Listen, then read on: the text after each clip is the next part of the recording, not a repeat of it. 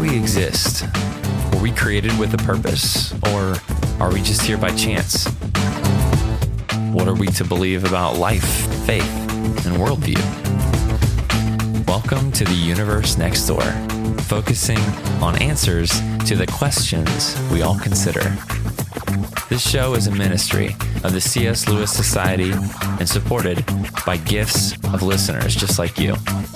Join us as we seek to see a generation captivated and transformed by the truth of Christianity.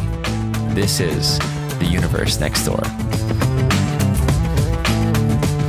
Welcome to the Universe Next Door. Uh, you'll notice today that I'm not doing a separate cool intro, uh, and that is because I have a good friend of mine, a professor and pastor, Dr. Christopher Gates, with me today. Uh, and we, I have a fall festival meeting after this, so I just don't have time to do a separate intro, and we're not going to do it. So, Dr. Gates, how are you? I uh, I just had coffee. I heard you yawn a little while ago, but I drank a coffee because so I'm just ready to go tonight. I'm ready to talk about the wrath of God. For those who listened to the promo yesterday, you'll know what's going on here. Uh, but this is also a topic that you this kind of is very involved with your dissertation and a lot of stuff you do. So obviously, I thought this would be fitting. Yeah, I appreciate it. I appreciate any invitation to come um, and chat with you. It's always a fun discussion, uh, whether we are at uh, the petting zoo with our sons or uh, here recording a podcast. It's always a good time. So happy, happy to drop in anytime uh, you ask. Yeah, no, definitely. And uh, it's funny you say sons because uh, the patterns I've been plugging this patterns of Exodus or patterns of evidence thing, Journey to Mount Sinai every week here because the movie's coming out next Monday, and we're going to that movie. You're the guy who's who's going with me. Uh, and it's funny you say sons because I didn't think about how our sons are not going because they'll ruin the movie. And uh, I don't know what we're going to do with them. I, I should have had my wife plan this. Yeah, uh, yeah. The girls aren't going, huh? Okay, um, that's fine. Nope, I'll let Angela know. No, I didn't tell her she was going, so it's probably better for us too. Childcare is a hard thing to uh, figure out, you know. Yeah, I mean, whatever works, whatever works. We could smuggle them into the theater and, and just see how that goes. I'm pretty sure they're free, uh, but yeah, it's a would be a would be a disturbance. Simon is now finding his voice and trying it out uh, any chance he gets. So Yeah, uh, might not be good for a movie. yeah, no, probably not. I, I heard it the other day on the phone. My son does the same thing. It's ba ba ba ba ba ba, like as loud as he can. Mm-hmm. Uh, so, yeah, so they're probably not going. But other than that, that's going to be fun. Uh, so let's get into the topic of the wrath of God. Uh, this is it's it's basically I wanted to do an episode about it because it's something that I've had a conviction for a long time. Um, just doesn't get brought up a whole lot. I, I know a lot of churches uh, a lot of the time even might skip passages that have to do with the wrath of God, and it's just it's an uncomfortable thing for a lot of people. It's something that uh, that uh, many might just not know what to do with. It's like, what do you mean the wrath of God? That sounds like intense anger, and it is. But we're gonna we're gonna get into some details in this. But I just wanted to kind of do like an overview of what the wrath of God is and what some of its implications are. Um, so I guess we could just start with the question: What is the wrath of God? If somebody walks up to you and asks you that question, or, or let's say in a classroom setting, that's probably more realistic. Um, how do we respond to the idea of what the wrath of God is? Uh, yeah, well, there is, you know, a very clear um, and overt biblical precedence for it, um, and uh, you know, anytime you're reading through the Bible, if you're if you're doing just a thorough reading, um, you're going to find uh, references to the wrath of God, and most often, and for people who are you know kind of lay people or just your regular congregants in the church, and then even people who aren't involved in the church, people have this idea of you know these these like two different gods like the god of the old testament and the god of the new testament right? And just in saying that you're already you know these ideas are coming to your mind and the listeners the ideas are coming to their minds. And generally those ideas are the god of the old testament was this wrathful you know angry vengeful god who would you know, dole out curses and, and different punishments on people. Uh, and then the God of the New Testament, you know, personified in Jesus, this, this God who is full of love and grace and mercy and, and tells people to turn the other cheek and those sorts of things. And, uh, right out of the gate, people have a conception of, uh, this idea that God has wrath, that he has vengeance. It's part of his character. And as you were saying, it's one that we don't often like to talk about, but it's one that everybody is aware of because the Bible testifies to it uh, very clearly. And just to not let that false notion go uh, before we before we move on, but that, that there's uh, you know, a God of the Old Testament and a God of the New Testament is completely a farce. Um, there is one God. Uh, he's the same yesterday, today, and forever. He never changes. His actions in the Old Testament are not any different than his actions in the New Testament.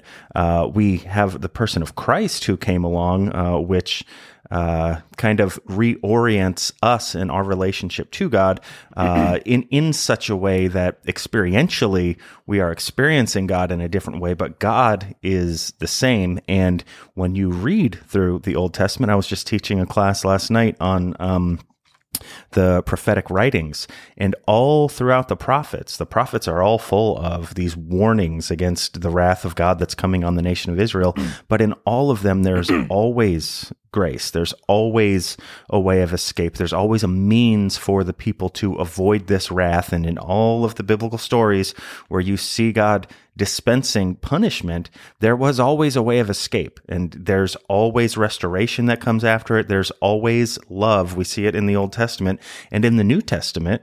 Uh, people forget, I think, sometimes about, you know, like the book of Romans, uh, which talks very much about the wrath of God. And then even you, of course, go to the very close of the Bible in Revelation, and we get uh, real vivid pictures of the wrath of God. So, uh, if you are under the impression that God acted differently in the Old Testament than he does in the New Testament or than he does right now.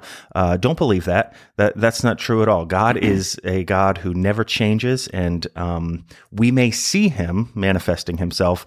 Uh, I won't say dispensations, but we may see Him uh, manifesting Himself in the course of human history in different ways at different times. But He is the same God, and one of the attributes of God, uh, one of the aspects of who he is is that he has wrath, and that wrath is always directed towards uh, unrighteousness, unholiness, sin. So it is, I like to think of it like this, and I'd like to hear your thoughts on it that his his wrath is not something that he necessarily um, willfully enacts. Um, and and don't don't get me wrong here. Uh, I struggle I struggle at words, and uh, it might be good to just uh, remember the the quote from um, Augustine here in his in his book, The Trinity. And when he's trying to talk about the Trinity, he's actually talking about talking about the three persons, and he says how persons isn't a good word, but he has this really great line which can be used much more broadly, where he says that. Uh, it's not the words that we are using fail. Uh, no words are perfect, but we have to say something, otherwise we're reduced to silence. So, uh, in all of these descriptors, they're probably less than perfect words. They are less than perfect words, but they are words that we have to use uh, so that we have some kind of way to talk about God, even if it's imperfect. And when it comes to His wrath, uh, I don't think that His wrath is something that He is necessarily looking around uh, for a place to aim it and to execute it. I think it is something that is more or less just the natural byproduct of sin when he encounters it. So it's not something that he necessarily has to try to do, uh, not even something I would say that he necessarily even wills himself to do. It's something that is just the natural response of who he is, just in the same way that we read in, in scripture that God is love. So then everything that he does is necessarily loving, is necessarily motivated by love. Uh, the converse of receiving the love of God is then receiving the wrath of God. And that is just a part of who he is. So when we sin, when we are at odds with God, the only thing that we should expect is not to be in a place where we're receiving his love, but in a place where we're receiving his wrath. And I, I just, as I'm trying to, um, you know, think about how he enacts this in the world. It's it's not. We shouldn't think about it as he's looking around, you know, at somebody that he can just pounce on uh, and pour out his anger and vengeance on. That's not it at all. It's really just more or less what we should naturally expect to uh, receive when our sin bumps up against him, if that makes sense. Yeah, I, I think it definitely makes sense, and that, and it's a really important distinction to make because God's not uh, impulsive. Like when we think of wrath or anger, we think of probably mostly our own anger, which is most of the time probably not righteous. Like there is such a thing as righteous anger, according to Paul. Uh, and God is righteously angry when he's angry. He doesn't just impulsively get angry. Uh, there are many times, many, many times where it's like the iniquity of nations is building up before he does anything to them. Mm-hmm. Um, you see at the Tower of Babel, he finally hands them over to uh, the sons of God. You see in Romans 1 that they're handed over to uh, their sin, mostly sexual sin. So there's idea, this idea of God being patient. His his his anger is patient. He doesn't just usually go off the cuff. That's not who God is, but his anger is also very real and very intense. So it builds up, and then he hands uh, he hands people over to their sin, but he does it in his own his own patience. Um, so do yeah. you think the idea of like, let's say Romans one, the the wrath of God is being unveiled against unrighteousness? Do you think um, do you think there's a difference between the wrath of God in that sort of setting in the ultimate wrath of God. Like, for example, we'll see, speaking of nice guy Jesus, the nice guy with the thumbs up on a t shirt, uh, in the book of Revelation, like the, the wrath we see in the book of Revelation with the winepress of God's wrath in Revelation 14, with the idea of being burned with sulfur in the presence of the Lamb. Um, do you think there's a difference between that ultimate punishment or wrath and the idea of wrath being unveiled here on earth? Yeah. Um, so this actually uh, came up also last night as we were talking about uh, the prophets and the um, idea, the motif of the day of the Lord, right? And uh, Joel, uh, famously, uh, one of the one of the pictures that we have of the day of the Lord in the Old Testament is in Joel chapter two, and he talks about. Uh, you know, the great and terrible day of the Lord. and that is something, um, presumably, and depending on who's doing the interpreting, uh, something that Joel's uh, original audience would have seen uh, in their lifetime. Probably a judgment that God sent in, you know, uh, on the nation of Israel from a foreign invading army. And he talks about the day of the Lord and, and it's coming, and these people are going to see it. So they see it. Then you have this kind of uh, reappropriation of that. Uh, that Peter uh, uses Joel when he's preaching in Acts there um, in that in that wonderful sermon that he gives at the day of Pentecost. And he says that what happened on the cross was the day of the Lord. So you have the day of the Lord there in Joel, kind of like this foreshadowing of it, which was pointing to Jesus on the cross. But then we are also told that the day of the Lord is that final day that you were talking about when Jesus returns. So it's this progressive revelation sort of thing that uh, perhaps some of your listeners are familiar with, where we're kind of being given glimpses of these things all along the way. And I think that when it comes to the wrath of God, um, that is. It, it, works in the same way that it is progressively being revealed uh, to humanity, um, and in a certain sense, I think that the cross um, there was obviously an outpouring of the wrath of God. Maybe not obviously, but I think for most of us, we understand and we even sing it in some of our hymns. Um, and the Bible doesn't come out and directly say it, but it's uh, what is the and on the cross as Jesus died, the wrath of God was satisfied. You know, we we, we sing it. Mm-hmm. Um, and there is a biblical precedence for it. I mean, that is what you know the atonement is. That is what substitutionary atonement is. That someone uh, stood in our place, Jesus in our place, and and took on the wrath of God onto Himself. Um, so we had a revelation there of it at the cross. But yes, as you were saying, there is still coming another day, another fuller expression of the wrath of God, which I believe will be made manifest here on this earth in this temporal reality that we all exist in right now. And then its fullest expression uh, will be in the next reality when we enter into eternity and the veil is removed from all of our eyes. And for those of us who are uh, going to be going into glory, uh, the veil is removed in order that we might see and experience God's love and His goodness and His grace in a, a way that we never thought possible.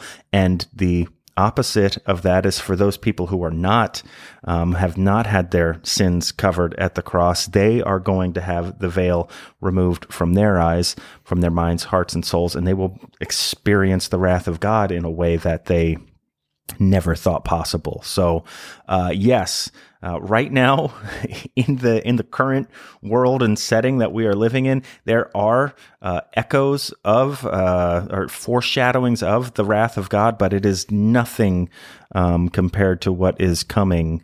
Uh, even in our human history here on this earth, and then especially not uh, eternally. Yeah, and I'm uh, I'm glad you brought up the cross early on here because I think a lot of this conversation really has to center um, around the cross. And forgive me if I bring up the Day of Atonement a couple times because I'm sort of obsessed. Last week was the Day of Atonement on Wednesday, or at least like mm. the recognized holiday, of course, is fulfilled. But uh, we went over it in youth group because we had some of our just a couple of our older students and adult leaders there so it's like we could get into things a little more intricate because we had people who could pay attention and so we did that on our q&a and we ended up going through all through leviticus 16 and hebrews 9 uh, and but one of the things we talked about is how interesting it is when you look at the first six chapters of leviticus and even leviticus 16 with the day of atonement it's like the sacrifices weren't actually intended to pay for sin they didn't actually uh, hmm. completely mm. atone for the forgiveness of your sins. The language used in in in those uh, chapters about sacrifice is really the idea of decontamination. And when you look mm-hmm. at the, the Day of Atonement, when he would go and the, the high priest would slaughter the goat and sprinkle his blood on the mercy seat, when you look at the text, it said he made atonement for the most holy place. So it's like what they're doing is resetting the temple um, they're they're they're cleansing the temple. They're resetting Israel, and they're and I think decontamination is a, a helpful word there, but it's important because only Christ, the Hebrews author tells us, could pay for sin. The yeah. the blood of bulls and goats it couldn't pay for sin. Only He could atone for it, and that's because He took on the full wrath of God. Like if you just picture all of God's wrath put on a laser beam at Christ and just all aimed at him, it's like he's the only one who could handle it and thankfully thankfully for us he did handle it. Um yeah. And so, yeah, you, are making a distinction and saying it's like his his wrath is revealed throughout human history, but there's an ultimate sense uh, in which his wrath will be poured out on anybody who who ultimately doesn't believe, and that's all we have to do is is put our faith in Christ. But you even see this, you went through the book of John, or you're going through the book of John, but you see this in the last chapter of John 3, where uh, those who reject the Son of God, the wrath of God remains on them. So there's not this idea that like you're neutral. I did a thing on this a couple weeks ago, but it's not like everybody's neutral and they just have to make a decision. It's like we're either under the domain of Satan or we're in the kingdom of light. But there's no neutrality there. There's no middle place. So it's like his his wrath remains. If I hadn't put my faith in Christ, his wrath would have already been on me and remaining on me, building up until um, you ultimately face the wrath of God after death. But um, so yeah, yeah. I, I, think it's important you were making that distinction. And before we get into the, I guess the end, the end. Uh, I don't want to say end goal, but the completion of the wrath of God in, in the afterlife. What else uh, did you want to add here?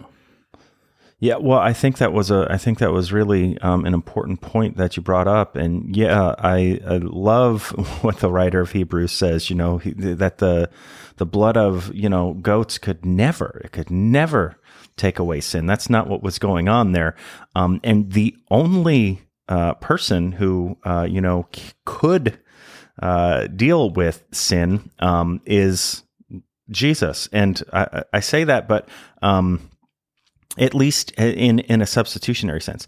Uh, every one of us is, um, to some degree, capable of uh, dealing with God's wrath, uh, but it will take us eternity. Uh, God's wrath is unquenchable, just like all of the other attributes of who He is, just as His love is eternal and unending. Uh, there is no end to his love. It, it, you can never experience all of it, just as his knowledge is eternal and unending. You could never plumb the full depths of all of the knowledge of God, his splendor, his glory, his majesty, all of those things that are unending. So his wrath is unending.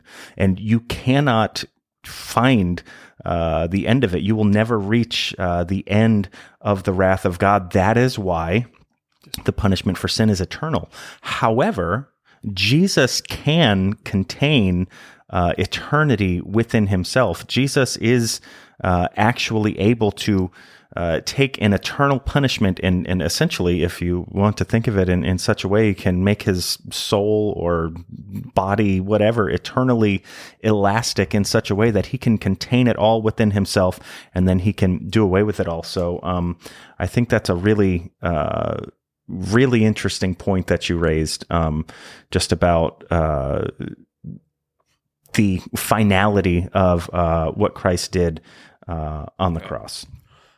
Yeah, so you're saying obviously when when a human being dies uh, apart from Christ, it's going to take them eternity to pay for sin because God's an eternal God, and any sin against an eternal being is obviously having to be paid for uh, eternally. It's kind of like if I this is just this is such a small example and it's not perfect, but like if I walked up and just slapped someone on the street, um, they could probably try to turn me in and I might get in trouble if they can prove it. But if I if I walk up and slap like I don't know, somebody who's like working at a supermarket, it might be a little bit bigger of a deal.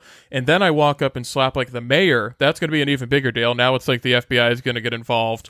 And if I go up and try to slap like a president or something like that, now I'm probably just going to prison and being investigated. And so it's like because God is so much higher than any other being, the sin that we commit against God has to be paid for eternally. And so that takes us in eternity because we're not eternal beings. We're we're mortal beings. Uh, but you're saying that because Christ is eternal, it does not take him an eternity to pay for all the sins of the world. Yeah, yeah, he can he can contain it uh, essentially all within himself. It is it is eternity, uh, you know, contained within within um, a human being, making him you know the link between he is our link to uh, the divine. So yes, he's uh, we will actually be in um, John 10 uh, this week and he is he is the door. That's what he says. He is he is our entry point in. So um, yes it is through him that that all of these things are made uh, possible. And uh, uh as you were talking about in leviticus all of those things that ceremony um, that they would repeat year after year after year uh, this temporary um, you know uh, performance essentially that was really pointing to the real thing which was coming in Christ. Um, so, yes, when it comes to satisfying the wrath of God, you can either accept the work that Jesus did in in satisfying the wrath there in the space of time that he was on the cross, or you can decide that you will try and satisfy the wrath of God, but it will take you uh, forever and ever. Yeah, it, that's a first of all terrifying thought, which is what Hebrews says. Hebrews says it's a terrifying thing to fall mm. into the hands of of the living God, and and it's just kind of like in the Old Testament when you see the hand of God used different ways. It's like the hand of God can be for or against you, and it's just it's a terrifying thought. But on the other hand, it's like for those of us who have put our faith in Christ, that all of that wrath is turned away. We won't even know it. Um, we'll never even taste it, and so it's like it's just being received into God's hands two different ways. Um, yep. But yeah, that that is such an intense thought. Now, what do you think about the idea of, um, I guess the idea the idea of hell when we look at the passage in Revelation that talks about being tormented in the presence of the Lamb. Um, what do we do with that? Because I think there's a, a misunderstanding that's kind of developed um, that Satan is going to be the ruler of hell for all of eternity. That he's kind of like almost like the god of hell forever, and it's like uh, people have this idea that Jesus went to hell to pay the wrath to Satan, or there's this idea that you're going to hell to pay to to pay uh, for your sin, and Satan's the one who's like who's kind of the one in charge and all that sort of thing. Um, but what do you think of that idea of being in the presence of the Lamb, of God actually being present in hell, at least in some way? Like, what do we do with that? Yeah, well, that I mean, that really is kind of at the heart of this whole thing. Um, is that when we're talking about if the cross was uh, Jesus satisfying the wrath of God, then they're in the same way. It's not the Roman soldiers who were inflicting the punishment at the cross. They were doing you know, the worst that they could to Jesus, but it wasn't even, you know, the the cross that Jesus was scared of when he was praying in the garden and said, "Lord, if there's if there's any way, let this cup pass from me." It wasn't because he was going to be crucified. Um, David Platt actually did a really good job explaining this in his book Radical, and he talks about all these martyrs who went bravely to their death and essentially taunting their torturers and tormentors, uh, proclaiming the goodness of God as they were dying, bravely going.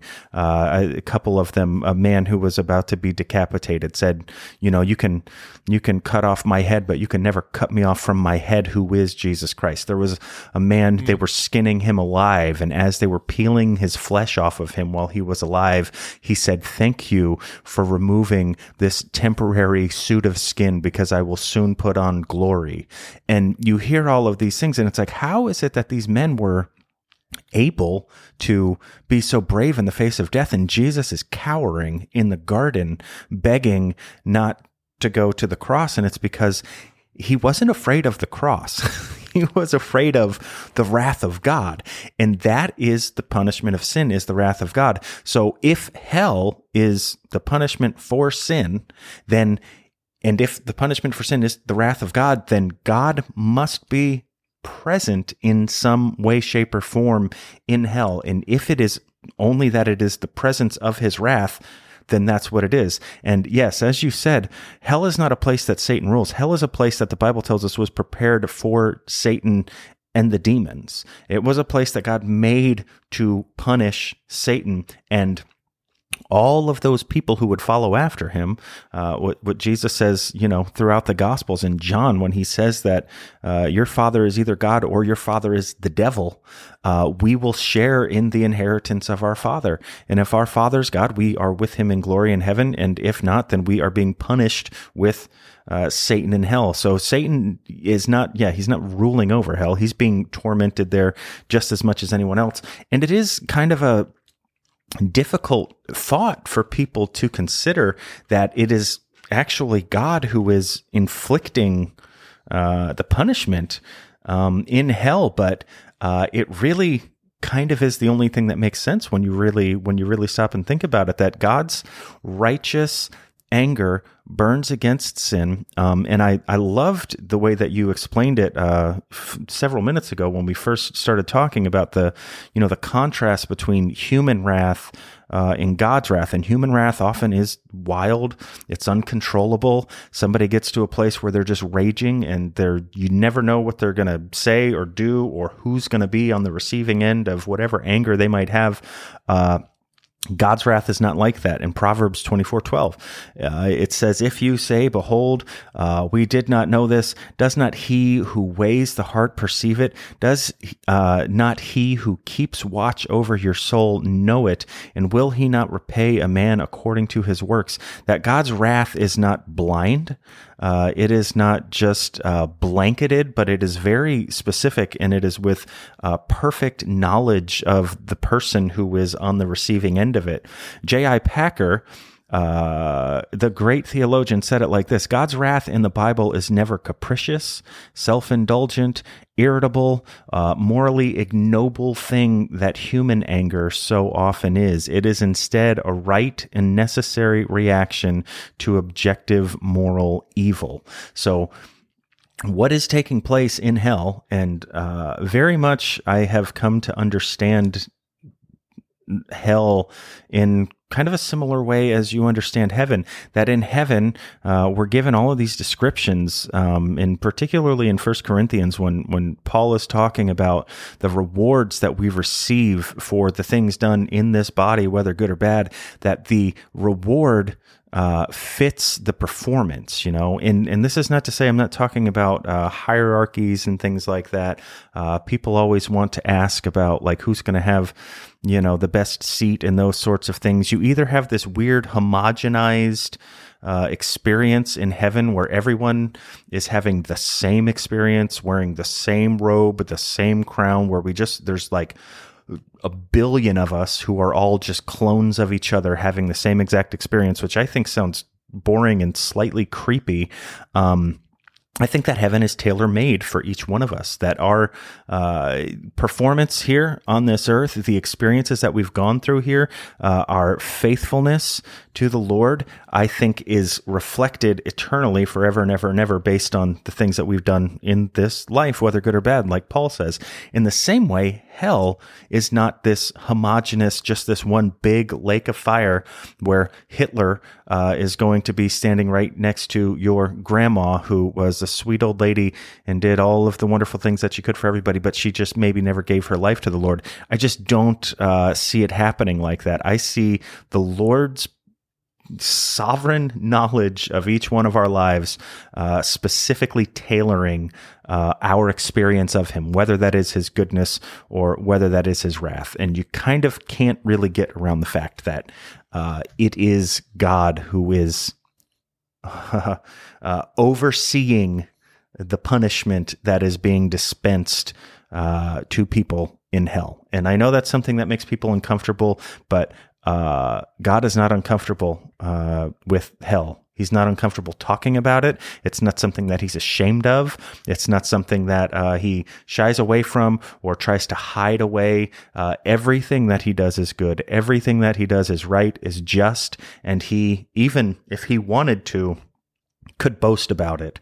Um, and that would be okay too. So, yeah, kind of hard to kind of hard to digest sometimes for people, and not always the most fun thing to think about. But if we are talking about the full counsel of Scripture and trying to know uh, the totality of who God is, uh, His retribution, His uh, punishment towards sin is something that we have to we have to deal with.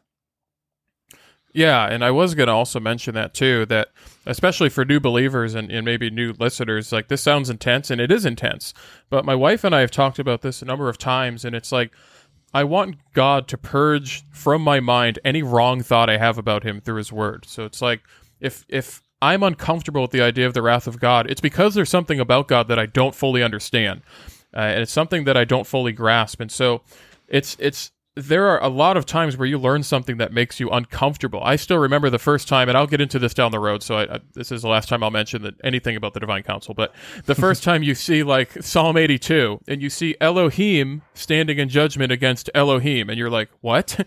And it just makes your like it just sucks the blood out of your face. It makes your heart drop.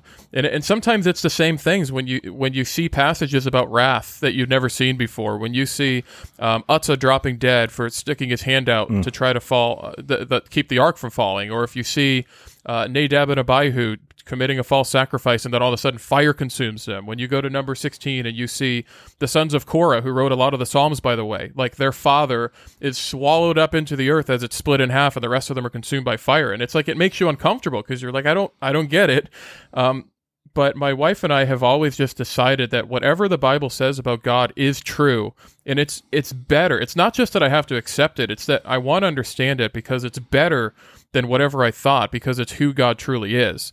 And who God truly is is always better than the God that I imagine him to be because I can't imagine God to be what he truly is. I only know who he is through his word and through his revealed scripture, his revelation of I mean, of course we can see God exist through nature, but we don't know the gospel through nature. We don't know all the attributes of God through nature. Um, and you had mentioned earlier uh, about, I, I, like what you said about heaven and hell not just being like this, I guess, like a flat flat fee payment kind of thing. It's different rewards for everybody and different punishments to some degree for everybody. And we know that God is slow to anger. We know that He desires for all to repent and to receive those award, uh, rewards. So God is not desiring uh, to punish people. He it pleased him to crush his son. That's what it says in Isaiah 53. It pleased the Lord to crush him. So Christ has fully paid the wrath of God, and um, it's up to us to receive it. So we're not doing anything. We're not earning anything. It's simply He's already paid the wrath, and it's silly to turn it down. We either we either receive Him or we reject Him. There's no there's no neutral ground there.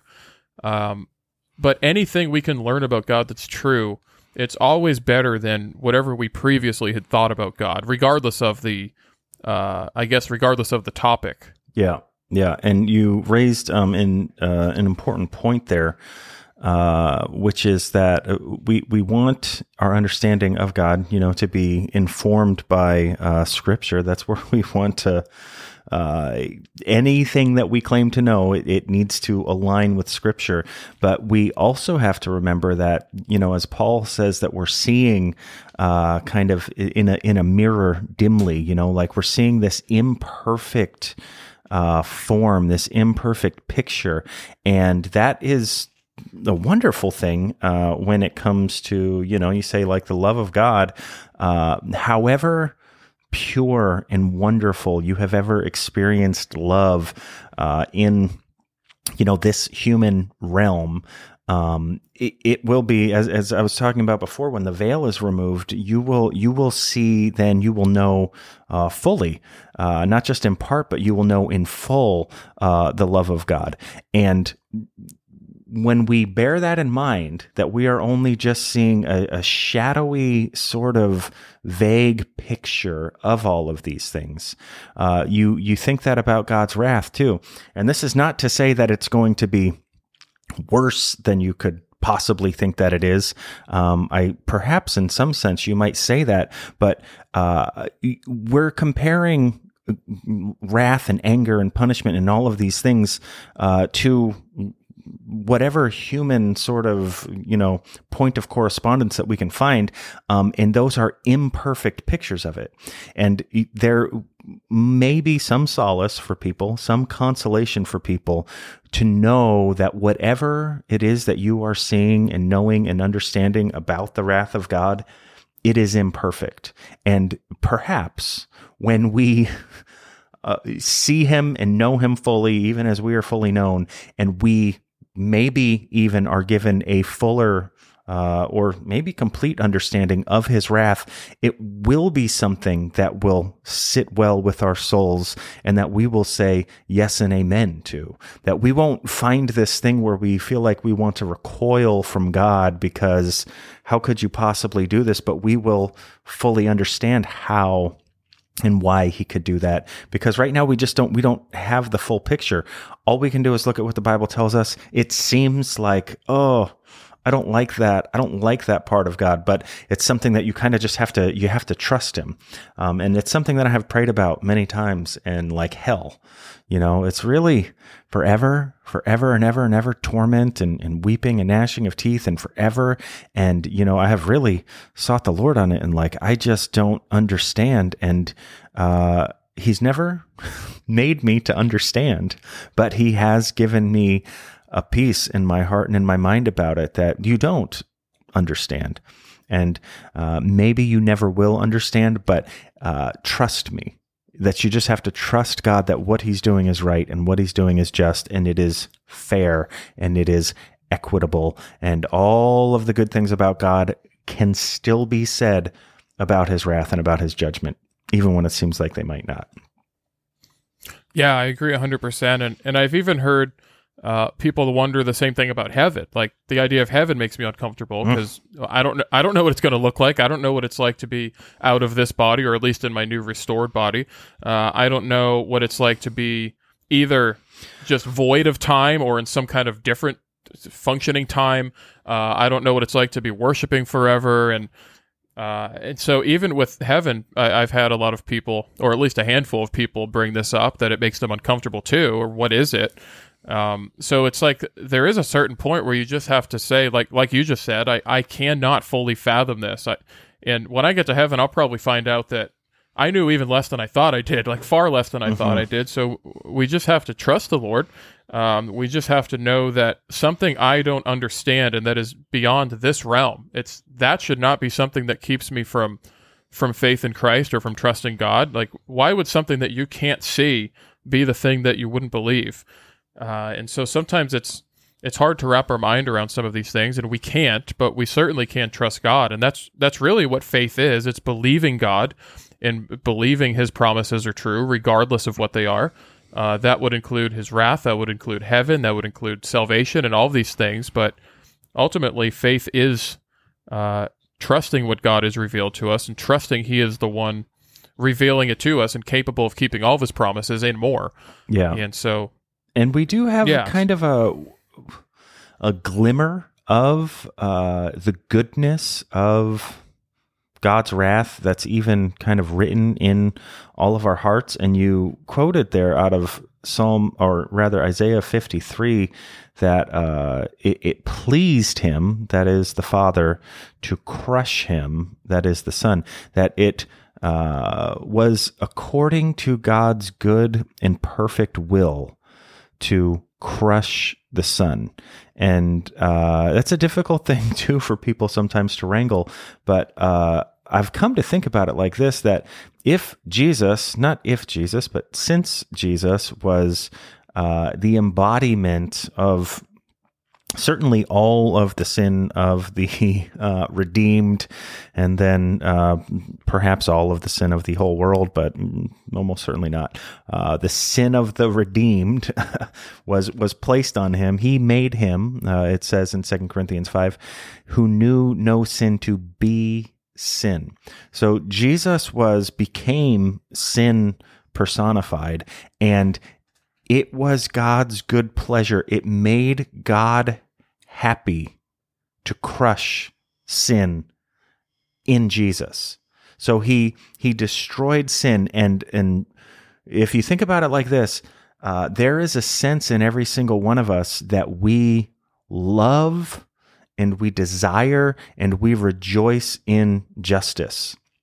That when we see a horrible person do a horrible thing to another person, when we see people who mistreat children and who mistreat, uh, you know, the the poor and, and disenfranchised, and when we see people exploiting other people and taking advantage of them, and when you think about the most vile sin that you can think of, some kind of rape or uh, horrible incest or any of these things that happen in the world that we see, there is something inside of every single one of us that breathes a sigh of relief when we know that that sin has been dealt with, that the person has received uh, the just punishment for the evil they inflicted on another person. And that is part of the nature of God that He has written on each and every one of our hearts. And it is only through uh, wrath. It is only through retribution for sin that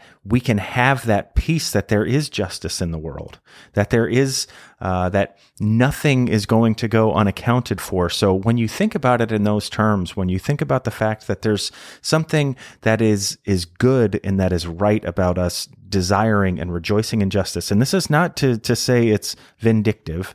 Uh, that's completely different to, to like revel in someone else's pain.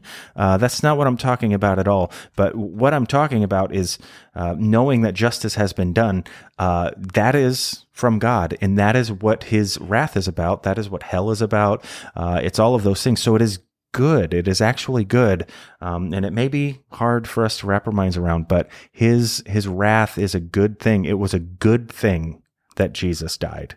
It was a good thing that he was there to take the wrath of God uh, for us, and it made God happy to do it. Um, and that's you know another one of the things people. Uh, it's we won't get into the Trinitarian theology uh, of the cross there, but uh, it's you know it's. It's hard to to wrangle the idea that God was happy uh, in what was taking place on the cross, that it that it pleased Him, that it was according to His will. Um, so anyway, uh, that's a whole nother. I didn't mean to quite get off on that, but no, no, that's what I do every episode. But um, no, no, yeah, that's definitely true. Um, and it, and it's to think about like that was the moment in eternity, or the time in eternity, or I don't even know how you would say that. That was that was the point in eternity where uh, where sin was completely paid for and satisfied. It's like all the sins of the world being put on one person, like you said, who didn't know sin, who, who had never done a single thing wrong for all of eternity, and he was made sin. He was literally made a curse uh, in order for us to be saved and in order for our sin to be atoned for. And it's just amazing to think about what you're saying about when you just see a horrific story uh, on the news or something like that, something that just like makes your stomach turn. And to think that that person, even at the very last moment of their life, still could be saved and redeemed by Christ because everything they had ever done was put on him and and paid for. Um, which I'll just this. Uh, I'm just going to mention this because it's a really cool analogy. But when you think about the Day of Atonement, and when you think about the high priest going into the most holy place and and releasing uh, or slaughtering the one goat, but then releasing the other uh, out to the wilderness, which of course. Uh, demonic forces are the ones who rule the wilderness and so that's that's a place where sin belongs but when you think about the high priest going in to the most holy place and approaching God, like he has that breastplate with all of the 12 stones representing the 12 tribes of Israel. And that's representative of him going in and representing all of the people of Israel uh, before God. And it's like Christ did that for us as the perfect high priest. Except it wasn't only the sins of Israel, it was the sins of the world put on him, Gentiles and Jews, and brought before God, and then paid for by the wrath of God. And it's just like like a dress rehearsal. But it's so amazing to think about the idea of all of our sin being paid for, um, all of it being completely satisfied in in a way that we could never do. Because as we mentioned earlier, sometimes Jewish people will say, "Well, I don't, I don't need Christ. We already have a, a system of atonement. We already have, we already had these sacrifices. Of course, they, there is no temple right now, but, um, but that's just not true. That they could never pay for sin. Their sins were only paid for by looking forward to the cross, in which they were ultimately fulfilled. And of course, we get to receive that same promise by putting our faith in Christ, by believing He is who He says He is, and that He is sufficient for us uh, and it's it's just it's too much to wrap your mind around to think about all this going on, but at the same time, just how good God is, and how like how God's wrath points to how good He is, and, and points to ultimately how much He loves His creation. That while we were still sinners, Christ died for us.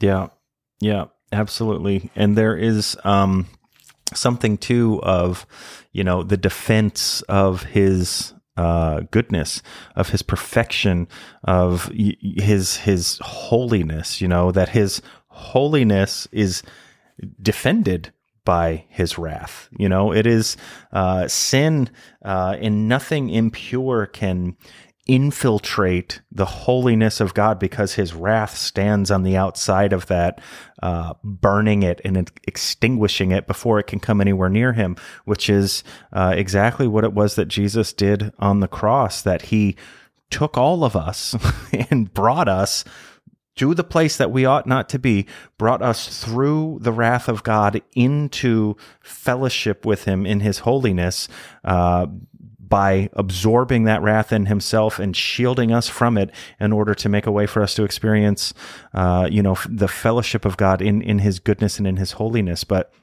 Yes, the, goodness of his wrath is that it protects uh, and, and preserves uh, his holiness from any of these, you know, awful, uh, horrible things that take place uh, in the earth that he wants nothing to do with. And not only does he want nothing to do with, but he cannot have anything uh, to do with them. So, uh, yeah, it's a it's a good thing. his his wrath is a it's a really good thing, um, and if we don't understand it wholly and fully right now, uh, rest assured that we will someday praise God and worship Him for His wrath. Amen. Did you did you rhyme holy and fully on purpose? I didn't. Uh, no, no, I didn't. oh, okay. I thought, Might be some of the did. children's books that I've been reading recently rubbing off on me, though. Yeah, that's, pro- that's probably what it is. Those pesky children's books. Not that I have one on the uh, Wrath of God, uh, although I would read it to Simon if there was one. Perhaps no, we could write it. You'll have to write one. Yeah, that'll be good. I don't know what it'd have to be called. Something that rhymes. Holy and Foley. That could just be the name. Yeah, theology um, for children.